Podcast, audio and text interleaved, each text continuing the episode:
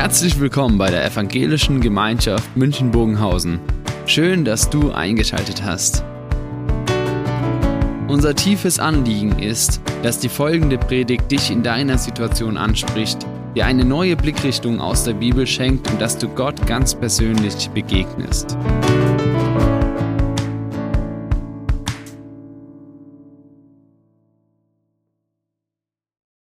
Man merkt ja, so ganz einfach ist es mit dem Thema Gemeinschaft nicht. Ja, wie ist es so Koinonia, Gemeinschaft, Intensiv, Wellness, VIP, Easy. Ja, jeder hat so seine äh, Dinge, die er mit einbringt und die er sich vorstellt, wie Gemeinschaft sein müsste. Dietrich Bonhoeffer, er hat ja dieses Buch geschrieben, Gemeinsames Leben, ausgehend von seiner Erfahrung, die er in dem Predigerseminar Finkenwalde gemacht hat, das er geleitet hat. Dort hat er versucht, diesem auf die Spur zu kommen. Was heißt eigentlich Gemeinschaft unter Christen? Und dann hat er, als dieses Seminar verboten worden ist, seine Erfahrungen in diesem Buch zusammengefasst.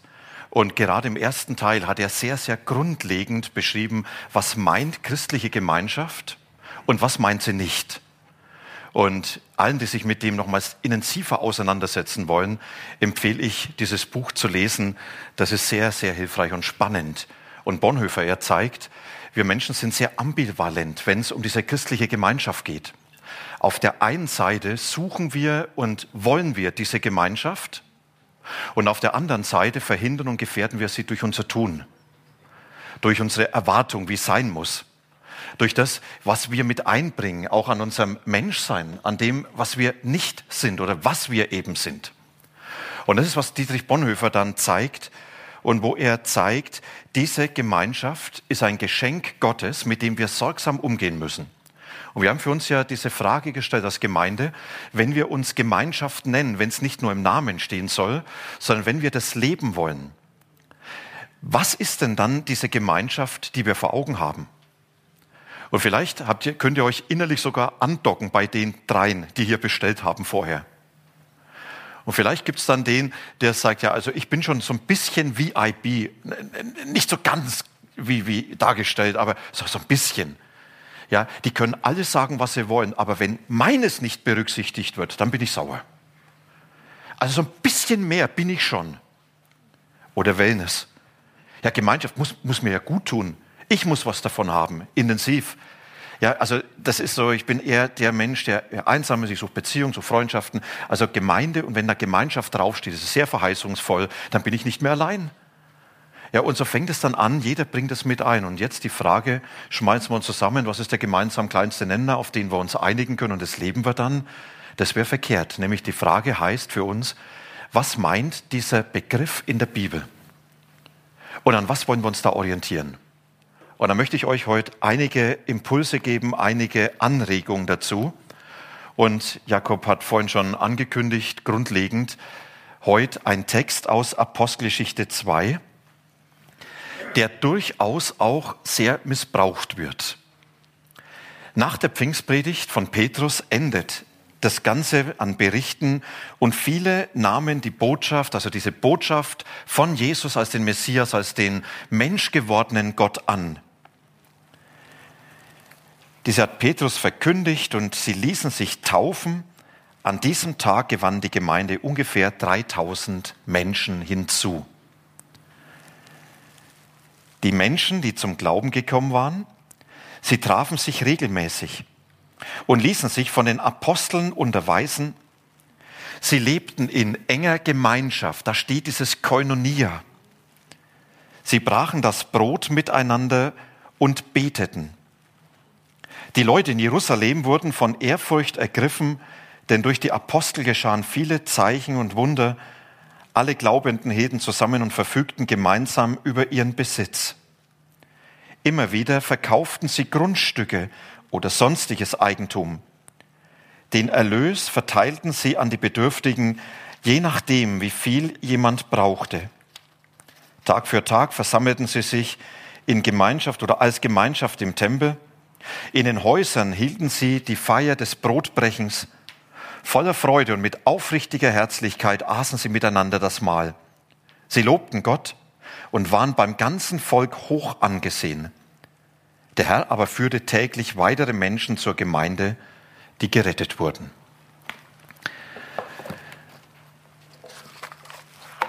Besondere Herausforderung in dem Text, er ist ein beschreibender Text. Und für alle, die Bibeltexte auslegen und die mit Bibeltexten arbeiten, es ist sehr wichtig, beschreibende Texte als Beschreibungen erstmals zu sehen und nicht als klare Vorgaben, so muss es sein. Und mancher wird hier sehr unsauber. Er sagt, was hier steht, ja, sie hielten das alles und waren täglich beieinander, so müssen wir es leben. Aber wenn es dann heißt, und wenn jemand was gebraucht hat, haben sie Grundstücke verkauft und heute sagen wir Autos und Häuser und Aktien und haben es dann der Gemeinde gespendet, spätestens da steigen dann die Leute aus. Und sagen, ja, also das war ja damals so.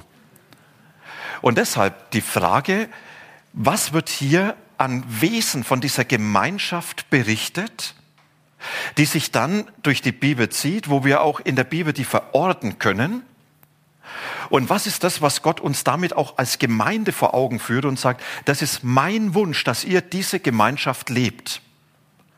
Und wie wir es dann praktisch machen, da werden wir im Herbst drüber reden, das wurde ja schon gesagt. Das Erste, was ich mit euch betrachten will, ist das Wesen der Gemeinschaft.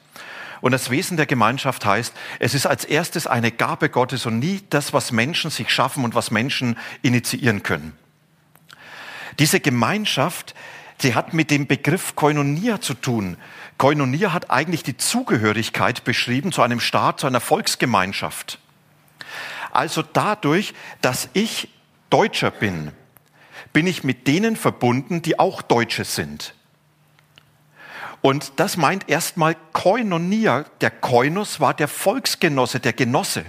Konnte auch zum Verwandten, zum Familienangehörigen sein. Also dadurch, dass ich zur selben Familie gehöre, bin ich verbunden mit meinem Bruder, der auch dieselben Eltern hat. Und damit wird erstmal deutlich, dieses Koinonia beschreibt die Zugehörigkeit zu etwas, die uns miteinander verbindet. Und als Christen sagen wir ganz bewusst, das ist die Zugehörigkeit zu Jesus. Wir haben in unserer Gemeinde eine Mitgliedschaft. Und manchmal werde ich gefragt, was ist denn die Voraussetzung für diese Mitgliedschaft, um hier sich verbindlich einzubinden? Und die erste und die wesentlichste Voraussetzung heißt, dass wir gemeinsam durch Jesus verbunden sind. Dass du Jesus nachfolgen willst, wie ich, wie die anderen. Und das ist, was uns dann zusammenschweißt, zusammenhält. Deswegen sind wir zusammen. Nicht, weil wir einander so nett finden. Ich meine, die Gemeinde besteht fast ausschließlich aus netten Menschen. Nicht, dass wir dieselben Vorstellungen haben. Ja, diskutiert nur mal, welche Lieder sollen im Gottesdienst denn richtig gesungen werden. Wie soll denn der Gottesdienst richtig ablaufen? Ja, da merkt man, haben wir sehr unterschiedliche Vorstellungen. Ich könnte noch ein paar andere Reizthemen nennen. Das, was uns verbindet, ist die Zugehörigkeit zu Jesus. Und Dietrich Bonhoeffer, er hat es so großartig beschrieben, Christliche Gemeinschaft heißt Gemeinschaft durch Jesus Christus und in Jesus Christus. Und ein paar Abschnitte später nochmals, christliche Bruderschaft ist nicht ein Ideal, das wir zu verwirklichen hätten, sondern es ist eine von Gott in Christus geschaffene Wirklichkeit, an der wir teilhaben dürfen. Wisst ihr, wir müssen nicht Gemeinschaft machen. Sie ist durch Jesus und die Zugehörigkeit zu Jesus vorgegeben. Und daran dürfen wir teilhaben. Und deshalb eine Gabe Gottes, die Gott uns anvertraut. Und deswegen haben wir in unseren Grundaufträgen, in den Grundüberzeugungen, die wir euch auf dem Papier geschrieben haben, das könnt ihr außen mitnehmen, haben wir für unsere Gemeinde so formuliert, Gemeinschaft ist ein Grundbestandteil des Glaubens und des Gemeindelebens. Jesus ist Mittelpunkt der Gemeinschaft, sie wird von ihm geschaffen und erhalten. Und das ist für uns Maßstab ja, da wollen wir Gemeinschaft erstmal festmachen, als die, die zu Jesus gehören und nicht als die, die immer gleich denken.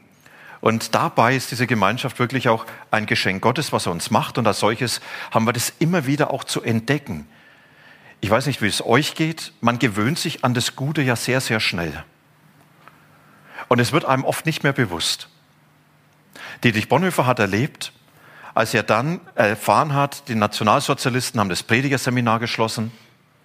Er kam immer mehr unter Druck, wo er dann gemerkt hat, diese christliche Gemeinschaft mit dem anderen, die ist eigentlich ein Geschenk Gottes, was gar nicht mehr selbstverständlich ist. Und spätestens als er dann allein in der Zelle saß, hat er gemerkt, wie sehr ihm diese Gemeinschaft mit anderen Christen fehlt. Und deswegen, glaube ich, hat er zu Recht beschrieben, es ist nicht Selbstverständliches für den Christen, dass er unter Christen leben darf. In Klammer, wie viele Menschen in Verfolgungssituationen, wo sie ja Christen nicht öffentlich leben können, würden sich danach sehnen, Sonntag im Gottesdienst zu sitzen, nicht nur online dabei zu sein, anderen zu begegnen, mit ihnen zu reden, Sorgen, Fragen zu teilen, einfach auch nur Leben zu teilen. Bonhoeffer fährt weiter fort. Darum, wer bis zur Stunde ein gemeinsames christliches Leben führen darf, der preise Gottes Gnade aus tiefstem Herzen, der danke Gott auf Knien und erkenne, es ist Gnade, nichts als Gnade, dass wir heute noch in der Gemeinschaft christlicher Brüder leben dürfen. Ich weiß nicht, wie es euch geht.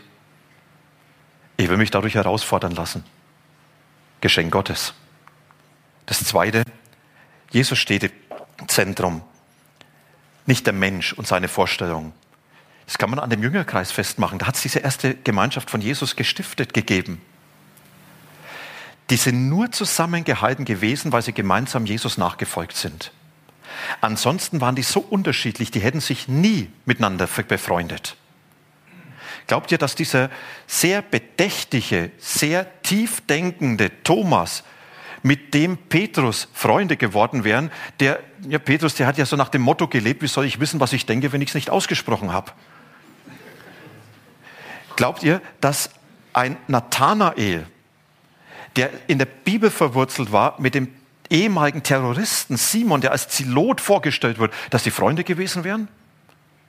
Ja, was die zusammengefügt hat, ist, dass Jesus im Mittelpunkt steht und deshalb für uns in unserer Gemeinde nicht meine Bedürfnisse, nicht meine Wünsche, wo ich sage, ich bräuchte das, ja, diese Speisekarte des Kaffees. Nicht das steht im Mittelpunkt, sondern Jesus und die Frage, wie hast du dir das gedacht mit der Gemeinschaft? Und es das heißt, da muss ich mich manchmal aus dem Mittelpunkt zurücknehmen und nicht die Frage stellen, gefällt es mir, sondern die Frage heißt, gefällt es eigentlich Jesus?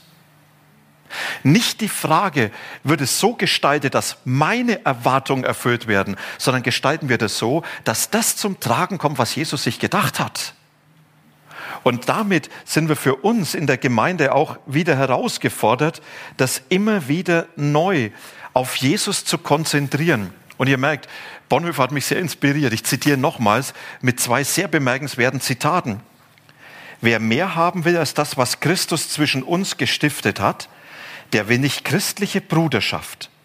Der sucht irgendwelche außerordentliche Gemeinschaftserlebnisse, die ihm anderswo versagt blieben. Der trägt in die christliche Bruderschaft unklare und unreine Wünsche hinein. Und er sagt, und damit wird er zur Gefahr weil dann nicht mehr Jesus und seine Absicht, sondern Jesus wird oft dann missbraucht für meine Absicht. Und ich sage, ja, Jesus hat uns in Gemeinschaft gestellt, also soll sie so sein, wie ich das will.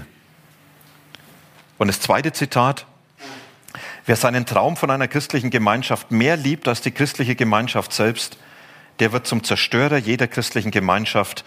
Und ob er es persönlich noch so ehrlich, noch so ernsthaft und hingebend meint. Dietrich Bonhoeffer, der damit zeigt, schaut, im Mittelpunkt steht Jesus. Und diese Gemeinschaft ist ein aktives Geschehen. Da kann ich nicht passiv dazugehören. Nehmen wir den Jüngerkreis. Petrus hat nicht gesagt, Jesus, ich möchte die Mitgliedskarte, dass ich zu dir gehe und dann gehe ich wieder fischen. Und einmal im Jahr komme ich wieder zu dir, da können wir uns mal so grundsätzlich abstimmen, was läuft. Und ansonsten ist es irgendwo so was Passives, was mein Leben nicht berührt. Christliche Gemeinschaft wird aktiv mitgestaltet, heißt miteinander unterwegs zu sein, miteinander Glauben und Leben zu teilen, miteinander Jesus nachzufolgen und dabei immer wieder die Frage zu stellen, was möchte Jesus, dass wir tun? Und deswegen für uns als Gemeinde diese Überzeugung formuliert, Glaube an Jesus beinhaltet die Zugehörigkeit zu denen, die zu Jesus gehören stellt in eine verbindliche Gemeinschaft und wird von allen verantwortet und aktiv gestaltet. Passive Teilhabe geht eigentlich nicht. Das widerspricht dem Wesen von Gemeinschaft.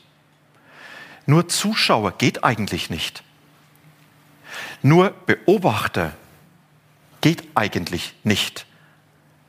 Das widerspricht dem, was Jesus mit Gemeinschaft gedacht hat. Und jetzt kann ich sagen, Jesus, aber du kennst nicht meinen Lebensstil. Das passt nicht für mich.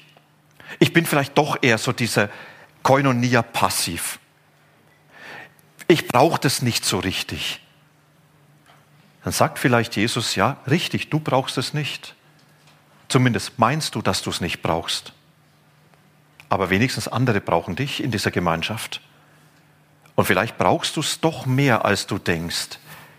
Wie läuft es denn in deinem Glauben? Wie ist denn diese Verknüpfung zwischen Alltag und Glaube? Wie ist denn dieses Dransein an Jesus? Passiv geht eigentlich nicht. Und dann, Gemeinschaft sind nur unvollkommene Heilige. Das heißt unvollkommen. Mancher ist so. Also ich bin so. Ich bin Mensch. Ich habe einen schönen Kalender bekommen mit dem Titel Alle Brüder werden Menschen. Nicht alle Menschen werden Brüder, sondern alle Heiligen ja, und Frommen werden Menschen. Sie sind Menschen. Schaut euch den Jüngerkreis an. Die haben ihr ganzes Menschsein mit eingebracht und waren Teil dieser Gruppe. Und jeder hat mit seinem Menschsein diese Gruppe bereichert und auch belastet. Und wisst ihr, wenn mir der Nächste in der Gemeinschaft und der Christen zur Belastung wird, herzlich willkommen im Club. Du machst es auch, ich mache es auch. Und genauso, wenn der andere mir zur Bereicherung wird, willkommen im Club. Der andere macht es für mich und ich mache es auch. Und das ist so, was Jesus zeigt, ihr bringt euch mit eurem ganzen Menschsein ein. Es ist nicht die Gemeinschaft der Vollkommenen, es ist die Gemeinschaft derer, die zu Jesus gehören. Und diese Gemeinschaft zeigt, jeder hat bei Jesus Platz. Jeder mit allen Ecken und Kanten. Und jeder ist bei ihm willkommen.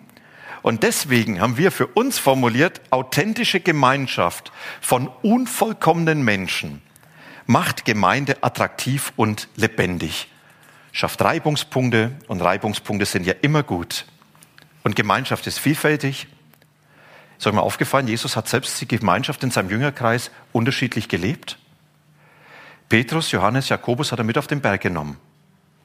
Die anderen blieben unten. Einzelne hat er mit in das Haus des Jairus genommen. Sie haben erlebt, wie er die Tochter vom Tod auferweckt, andere nicht. In seiner schwersten Stunde im Garten Gethsemane sagt er zu Petrus, zu Johannes und Jakobus, die ihm nächsten stehen, geht ihr noch ein Stück mit mir. Ich brauche euch jetzt besonders nah. Und damit wird deutlich, dass diese Gemeinschaft nicht ein standardisiertes Programm ist. Sie wird sehr unterschiedlich gelebt. In unterschiedlicher Intensität, in unterschiedlicher Gestaltung. Und trotzdem gehört es alles zusammen, weil sich das alles um Jesus versammelt. Wenn jemand sagt, aber die, so wie die miteinander umgehen, warum bin ich nicht dabei? Muss man, vielleicht bist du dann der Thomas, der sagt, warum bin ich nicht bei Petrus, Johannes und Jakobus mit Jesus auf dem Berg? Und Jesus sagt, ja, Gemeinschaft kennt unterschiedliche Ausprägung. Und deshalb nochmals, Gemeinschaft gibt es in unterschiedlichen Ausprägungen und wird in und durch Gemeinden verschiedenartig gelebt. Das ist, was wir für uns formuliert haben an Aufträgen. Wie versteht man das Wesen der Gemeinde? Und jetzt noch ein paar Stichworte zum Ziel der Gemeinde, der Gemeinschaft. Ja, was ist denn das Ziel? Wisst ihr, das Schönste wäre, Koinonia, Wellness, sie muss mir gut tun. Und das Ziel heißt, was habe ich davon? Und damit gehe ich einen Begriff dieser Gemeinschaft, der sich in der Bibel so nicht findet. Gemeinschaft fragt nie, was habe ich davon? Weil Gemeinschaft nicht mir dient. Es geht doch um Jesus. Ich weiß nicht, wer von euch das Buch von Rick Warren mal gelesen hat, 40 Tage mit Vision. Dieses Buch beginnt mit einem Paukenschlag, mit einer Zumutung. Da schreibt Rick Warren als erstes Grundüberzeugung, es geht nicht um dich, Punkt. Eigentlich dreht sich doch alles um mich. Jesus ist doch für mich gekommen. Jesus muss doch mir gut tun, Jesus muss doch meine Probleme hier lesen, Jesus muss doch für mich sorgen, Jesus muss doch, muss doch. Und er sagt, nein, es geht nicht um dich, es geht um Jesus. In dem Jüngerkreis ist es nicht um den Einzelnen gegangen, dass Jesus dann gesagt hat, so jetzt machen wir Stuhlkreis am Morgen. Und jetzt Johannes, was ist denn dein Anliegen für den Tag? Was sollen wir dir denn jetzt tun? Sondern der Jüngerkreis hat sich um Jesus versammelt und Jesus hat den Takt vorgegeben. Es ging um Jesus, um Jesus und um Jesus. Um seinen Auftrag und um die Nachfolge von ihm. Er stand im Mittelpunkt. Und deswegen ist das erste Ziel der Gemeinschaft, Jesus sichtbar zu machen.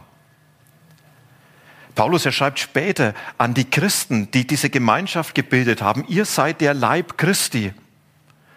Jetzt kann man sich das ganz einfach vorstellen. Stellt euch mal vor, ich hätte keinen Leib und ich wäre hier. Dann würdet ihr vielleicht meine Stimme hören, aber ich, ihr würdet nichts sehen. Jesus sagt, Ihr als meine Nachfolger, die ihr Gemeinschaft lebt, ihr seid mein Leib in dieser Welt, ihr macht mich in dieser Welt sichtbar.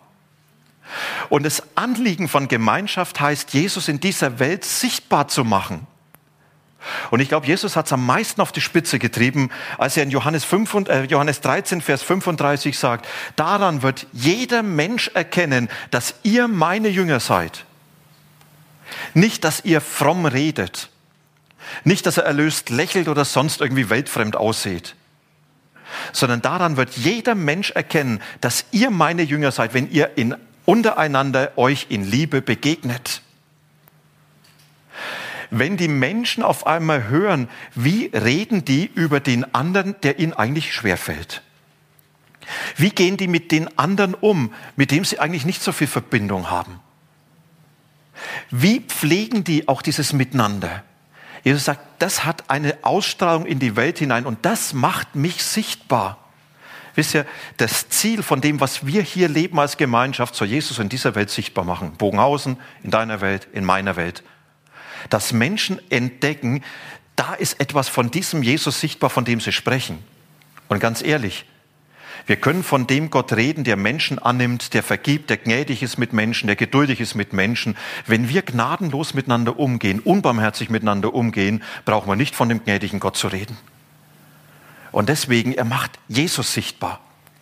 Und das Zweite, was dann uns begegnet, oder der Grundauftrag hier noch, oder Grundüberzeugung, Gemeinschaft, verwirklicht den göttlichen Auftrag, einander zu leben und verkörpert die Nähe Jesu in unserem Miteinander, so haben wir es formuliert.